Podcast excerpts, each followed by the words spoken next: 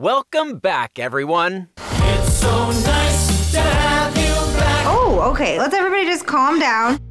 I'm Gerrad Hall from Entertainment Weekly, and here's what to watch on Tuesday, January 5th. We're counting down the top three must see picks of the day, but first, your entertainment headlines.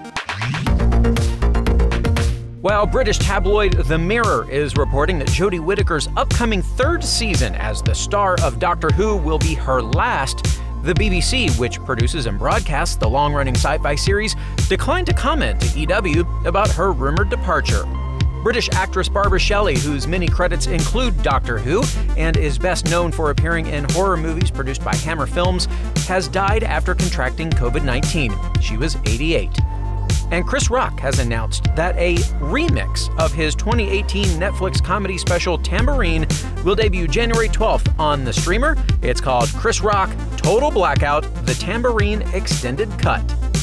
For other news, reviews, interviews, and much more, head over to EW.com. Trivia. This Is Us returns tonight on NBC. We'll have more on that later.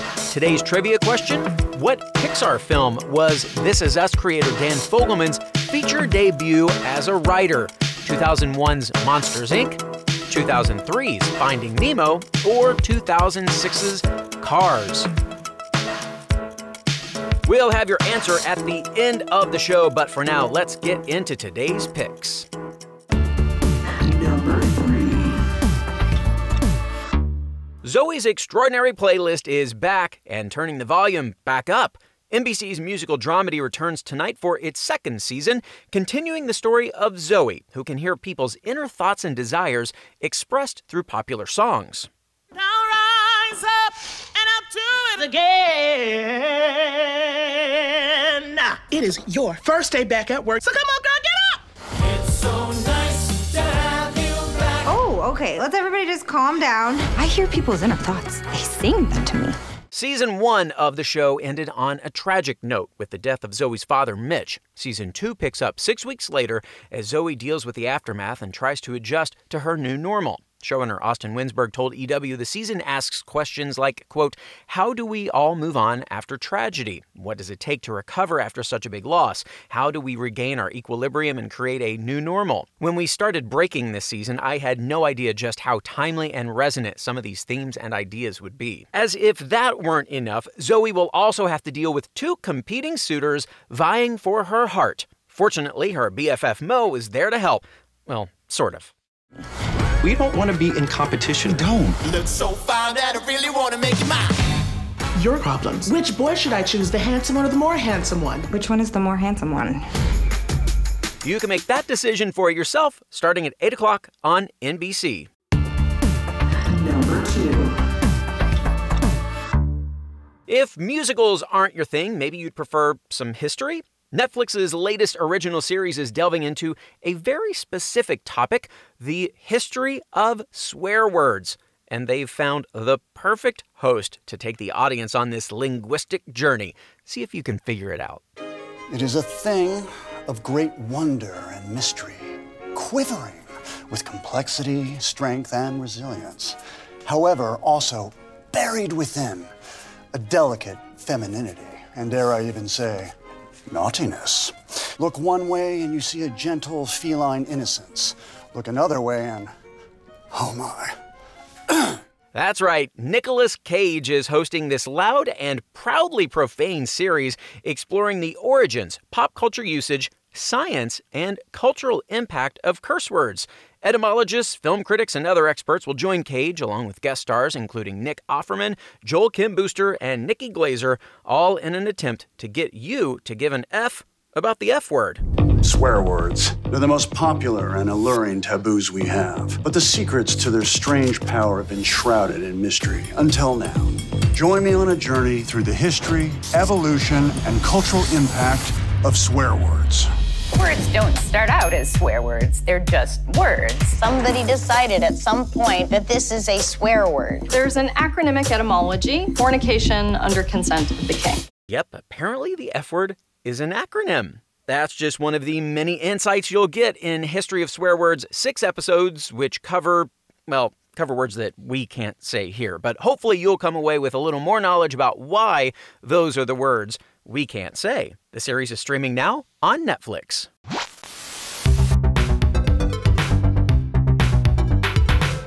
Before we reveal our number one pick, EW staff writer Chancellor Agard is here to answer the question, What you watching? All right, Chance, you are watching a show that uh, it's a big binge. There are well over 200 episodes of this show. Tell us what you're watching. Smallville. I love that Smallville, if, if you don't know, was the WB slash eventually CW sort of Superman origin story that followed sort of a young Clark Kent in high school uh, before he suited up in the tights and learned learn how to fly. It followed him as he sort of used his developing powers to sort of save the day in his hometown of Smallville and sort of followed him and his friends at high school and eventually to college and eventually to their jobs post college. It's one of my favorite shows of all time, and it was a really cool rewatch. 10 seasons of this show, Tom Welling at the head of it as our Clark Kent. What did you learn about him on your second watch that maybe you didn't pick up on the first time around? I think the thing I didn't realize was sort of how great he is from the beginning. And I guess maybe it's just me just sort of taking it for granted. In rewatching, I sort of realized how hard the role of Clark Kent must have been. Not only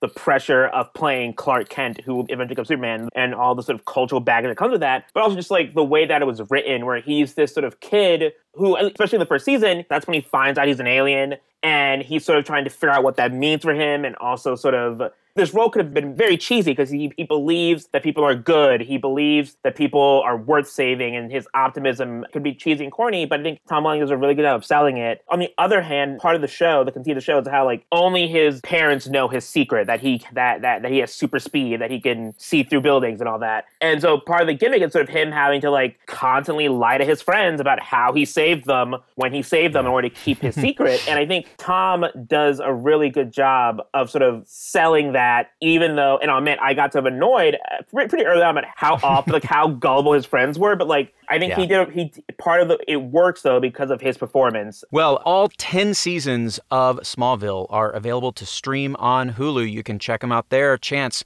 thanks so much for telling us what you're watching. Thank you. And that takes us to today's number one pick, which we'll get to right after this quick break. Everyone, I'm Sid Evans, editor in chief of Southern Living and host of Biscuits and Jam. Since 2020, I've been interviewing musicians, chefs, authors, and other Southern icons about their family traditions, their faith, their favorite meals, and of course, what it means to be Southern. And I'm excited to announce season five of our award winning podcast. Join me every Tuesday for new conversations with some of the most interesting and influential Southerners around. Be sure to follow Biscuits and Jam wherever you get your podcasts. You can also find us online at southernliving.com slash biscuits and jam. Welcome back to EW's What to Watch. Today in entertainment history, the soap opera All My Children premiered on January 5th, 1970 on ABC. The original cast included Susan Lucci as Erica Kane, who would remain on the show for its entire run. All My Children was one of the most popular soap operas on the air throughout the 1980s and 90s and hit number one in the 1978 79 season. The show ended in 2011 when ABC canceled it after 41 years. A primetime revival is now in the works at ABC, produced by AMC alums Kelly Ripa and Mark Consuelos. And now, our number one pick for today This Is Us. The NBC drama is back to pick up the Pearson family saga after the multiple cliffhangers of November's fall finale. How close are we to solving the mystery of Randall's mother? Who is that mysterious Vietnamese man who knows her? And will Randall recover from that embarrassing Zoom incident? Joining me now to discuss all of that and more is EW senior writer and resident This Is Us expert, Dan Snierson. All right, Dan, we have a lot to unpack here with this new season. That um, that last episode gave us a lot of information. So let's start here with the Randall mother drama. There are kind of uh, a couple questions here. First of all, we know she survived what we thought was a drug overdose, but is she still alive today? Mm, you're asking all the right questions. We don't know if she's still alive today. Uh, what we do know, like you said, he was told by William, his biological father, that his mother passed away shortly after giving birth. So this is interesting. So this puts a new Pearson in play, a, a, new relative into the picture. You know, we had William enter, we had Uncle Nicky enter. But yeah, we don't know. Maybe she died a few years later. Maybe she's alive. That's the big mystery. So that, that's probably question number one. How quickly will Randall find out that his mother survived? Is this going to be a, a, a, the rest of the season kind of journey? That's a very fair question with the way that the show has sort of doled out some of the mysteries. yeah. But in this case, they're quick to assure this will be resolved quickly. You're going to get some real answers, or at least the start of those answers, in the very uh, next episode and the episode after that. So we're we're due to start getting uh, those those answers. And one question also lingering, maybe question number two, is William told him that that you know that Laurel, his biological mother, had passed. So did William not know? Did William intentionally mislead Randall? He's such a sweet guy. It felt like he was, you know, atoning for his past. It seems it, it seems odd for him to be willfully deceitful. So uh, there's got to be another reason there. They love giving Sterling K. Brown these very deep emotional storylines to uh, unpack, and, and he does a great job with them. So I'm, I'm excited to see where this goes, actually. Yeah, absolutely. They've said, I think it's the second episode back from this two month hiatus, is a big Randall discovering stuff from his past episode, which to me signals Sterling K. Brown Emmy nominated episode. You know. You're saying it won't be from the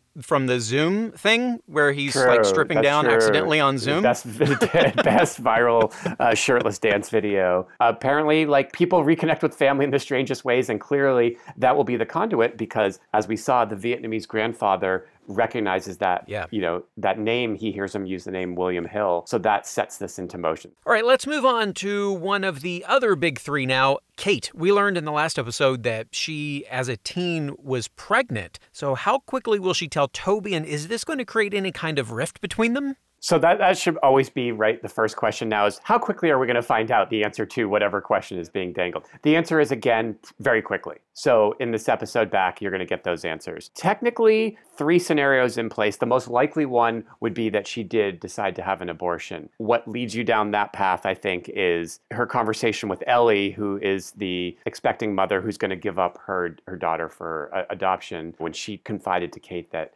she almost had an abortion. She said to Kate, "You're not judging me, are you?"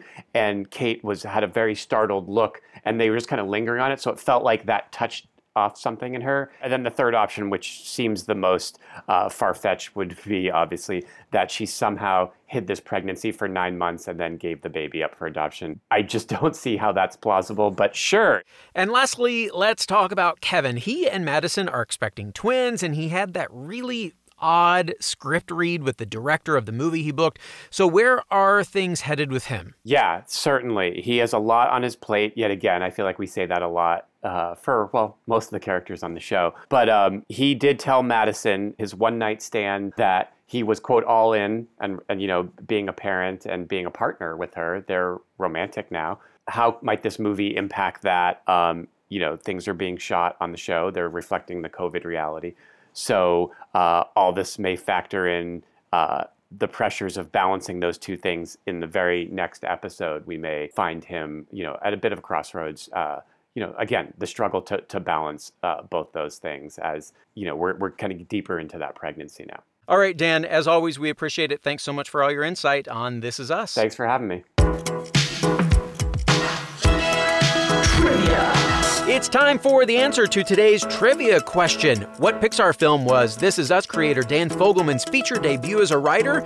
Your choices 2001's Monsters Inc., 2003's Finding Nemo, or 2006's Cars? Rev up those engines if you said Cars because that is the correct answer. That is our show for today. We'll have more news and must see picks for you tomorrow. Be sure to rate and review the show, and of course, follow or subscribe to What to Watch so you don't miss our daily recommendations, more of which can be found at EW.com. I'm Senior TV Editor Gerrad Hall. You can find us on Twitter at EW, and I'm at Gerrad Hall. Thanks so much for listening, and have a great day.